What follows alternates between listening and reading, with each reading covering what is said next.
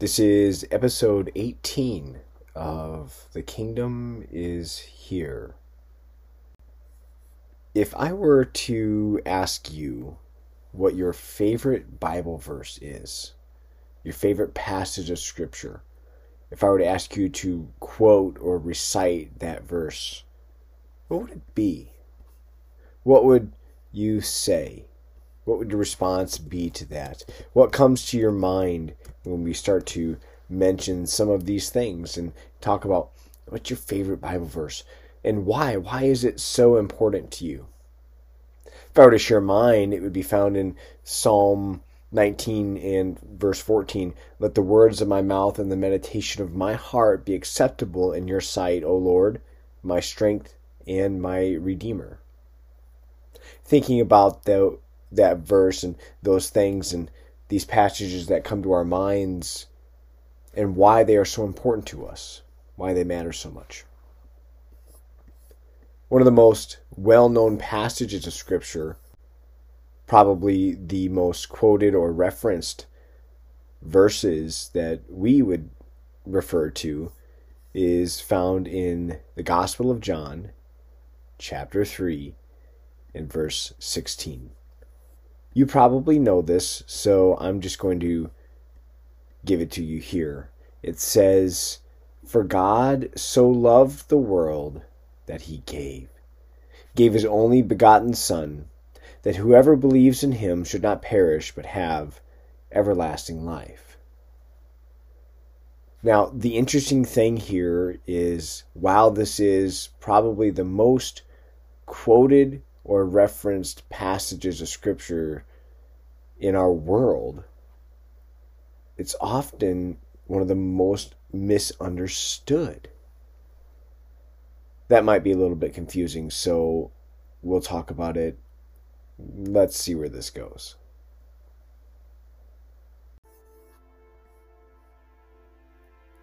This is Nathan Kirk, and I have really good news.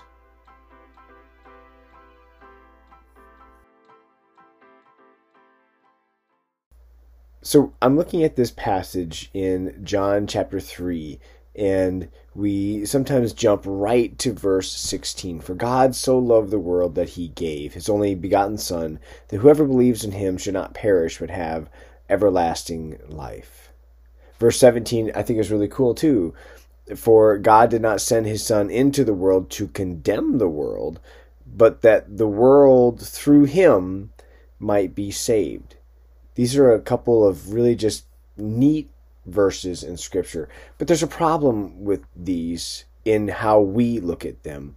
And the problem is this the problem is that when we just look at these verses on their own, we fail to realize that these verses are actually a part of a conversation between Jesus and a man named Nicodemus.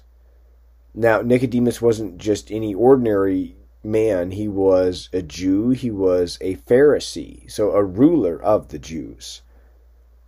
And I just want to insert here the importance of taking those verses in the context of how they were written. Because it doesn't just start at the middle of the conversation right there, it actually starts at the beginning of this chapter. Now, so many people in Christianity have just taken that verse and said, well, this is how you make it. This is how you get eternal life or everlasting life. Is all you have to do is believe. But the problem with that is that you're jumping into the middle, nearing the end of a conversation without having anything leading up to that. And this isn't even the main point I want to want to talk about today, but really I just want to share this with somebody that really to understand what's going on here in this passage, you got to go to the beginning of this chapter. There was a man of the Pharisees named Nicodemus, a ruler of the Jews. This this man came to Jesus at night and said to him, "Rabbi, we know that you're a teacher come from God, for no one can do these things that you do unless God is with him. Jesus answered and said, Most assuredly, I say to you, unless one is born again, he cannot see the kingdom of God. So here we have Jesus inserting his plan and his agenda into this conversation, and he's referencing just being able to see the kingdom of God. And he's saying, if you want to see the kingdom of God, a lot of times we would just want to jump down to verse 16. Oh, I just have to believe. It's like, no. Jesus says, you must be born again. Nicodemus says to him in response, How can a man be born when he is old? Can he enter a second time into his mother's womb and be born? It almost seems like a facetious or like maybe a sarcastic response that he's giving to him. Jesus answers again and he says, Most assuredly I say to you, unless you're born of the water and the Spirit, you cannot enter the kingdom of God. He's giving us some guidance here, giving us some direction. And he's saying if you want to see the kingdom of God, if you want to enter the kingdom of God, you must be born of the water and of the Spirit. So crucial and so important for believers, those who already believe, to realize that if you want to be a part of the kingdom of God, if you want to see it, if you want to enter into it, this is just your entrance. This is just getting your foot in the door. This is just the beginning stages. If you want to see and get into the kingdom of God, Jesus' words are that you must be born again. It's that entrance into the kingdom that is so vital and so important. It's that initial stages of getting in. And so many of the promises that we see in Scripture about what the kingdom of God is and what it's like and how heaven is now and also not yet, right? The kingdom of God is now, it's here, and it's also coming, it's also on its way. So, so many of these things that we observe in the promises of God and, and what He has for us and those that are a part of His kingdom and everything that comes as a result of that it actually begins with entering into the kingdom. Sometimes we think that all we have to do is just believe. Well, there are lots of people that believe, but they certainly never really truly enter into the kingdom. Or there are we the the other side to this is sometimes we also think that um, once we enter in, once we are born again, born of the water, born of the Spirit, once that happens, then that's it. We've arrived. Oh, that's far from it, though. That's just getting inside the door. That's just the beginning of where things are at. It's just like the birth stages when you're born and you you're a brand new baby. That's just your beginning. That's just the the initial stages. And so many of us we need to begin to progress beyond these initial stages. We need to move beyond the simplicity and the initial stages of where we've entered into the kingdom, but now how we engage in the kingdom. I want to look at something that I maybe take a little bit of an issue with in Nicodemus's approach to Jesus, and it's this. Now, I understand, I think I understand why he did it this way, but regardless, the Bible says that this man, Nicodemus, came to Jesus by night. He was a, a covert Christian, as it were, so to speak, in, in a sense. He came under the radar, under the radar, didn't want anybody to see, didn't want his reputation questioned, didn't want to be um, associated with Jesus. He just wanted to sneak in there and because he had some questions to ask Jesus. He had some things he needed to talk to him about. So he came in covertly, he came in under the radar. I want to turn this maybe around for us today and ask this question How many times do we do that in our walk with God? How many things are we so proud of and so many things that we, we have our great admissions toward? But then when we talk about our own personal walk with God and, and this great great profession of faith that we personally have. how many times do we try to sneak that in under the radar? How many times do we take that candle and light it and it's lit, but uh, when other people start to see the light, I think I'm just going to hide it under a basket. I, I want to keep it lit.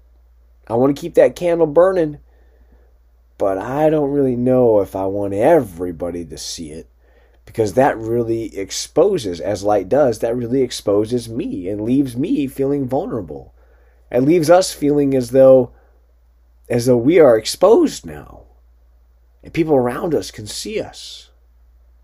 But the beauty of that is that they're not actually seeing you. They're seeing your Father, your Heavenly Father. They're seeing Him revealed. So, what is it about Him, His ways, His kingdom? What is it about Him that we don't want people to see? In reality, maybe there are some different answers for that. I, I don't really know for you personally. And I'm certainly not accusing anybody. How dare you, right? No, I'm not accusing anybody, but I am saying sometimes we conduct ourselves in this way where we come to Jesus at night under the radar, covertly. We don't necessarily always want everyone to see. We don't always like being exposed and vulnerable. Sometimes it's difficult. In, in our world that we're living in today, it's becoming more and more difficult to be a Christian and to function in this world. I now don't get me wrong. I'm not trying to be a conspiracy theorist or anything like that, and uh, and and so don't somebody just kind of grab hold of grab hold of this and say, well, yeah, he said it. You know, I was thinking it, and so he said it, and that's kind of what I think as well. Like, hold on, everyone, just time out. What I am talking about is that the world that we're living in is growing darker and darker. It's growing worse and worse. Scripture tells us that evil men and seducers will continue to grow worse and worse. That's that's what we have to look forward to. Wonderful. And it's becoming more and more difficult to be that follower of Jesus Christ that sticks closely to Him and to also function like everybody else in this world can function. It's it's a design of what's going on in the times that we're in to continue to whittle away, to whittle away, and to find that the the real thing that the world is trying to stop is the advancement of the kingdom of God. But can I tell you that they cannot stop him? They cannot stop him advancing. They can't stop his kingdom moving. They cannot resist the change that's taking place.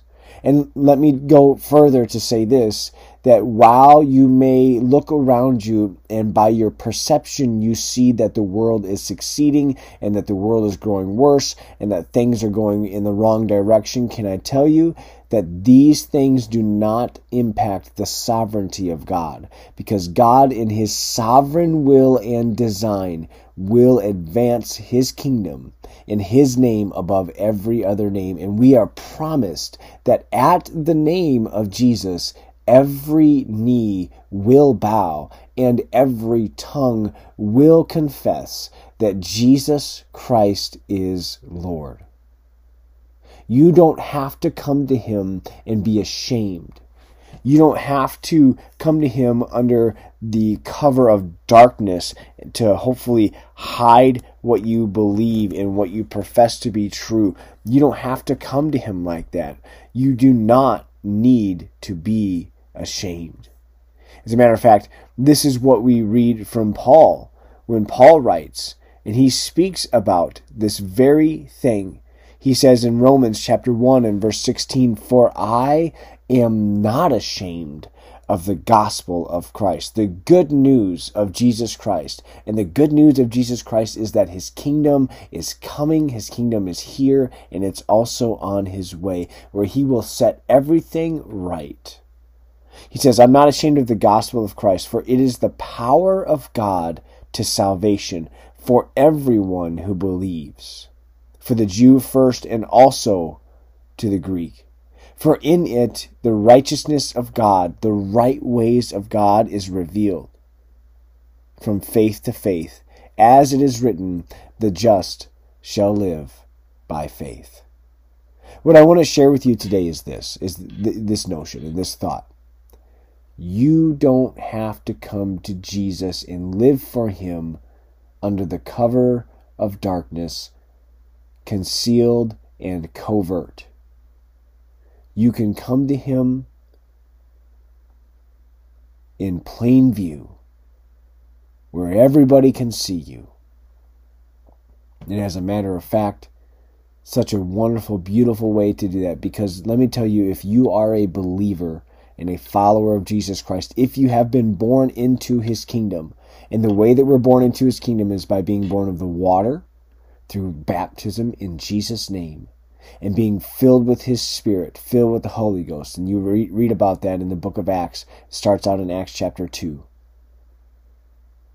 being born of the water and being born of the Spirit is how you enter into this kingdom. And can I tell you that if you are a part of His kingdom, this world and the people around you already know that there's something different about you. They already know that there's something unique and set aside, peculiar even, which is by God's design because that's who He's chosen you to be. They already know that. And so they're actually waiting to see you revealed. Because when they see you revealed, they don't see you, they see your Heavenly Father. I want to challenge somebody today that the kingdom of God is at hand. It's here. It's here. And it's also coming. And people need to see what it really is all about not a watered down version, not an apologetic version, not kind of trying to back our way in and hopefully by riding out this storm we can hopefully make it there. No, I'm not talking about that. I'm talking about a full on, not ashamed, bold approach. Taking the covers off, taking the limits off, and allowing this world to see the glory of God revealed in your life and through how you live, how you conduct yourself, how you talk, how you interact with others, that it all reflects the beauty and the glory of God. Amen. So maybe be like Nicodemus in asking those questions. Be like Nicodemus in coming to Jesus. But don't do it under covert cover of darkness. Do it in a way that allows this world to see Him through everything you do and everything that you are. God bless you.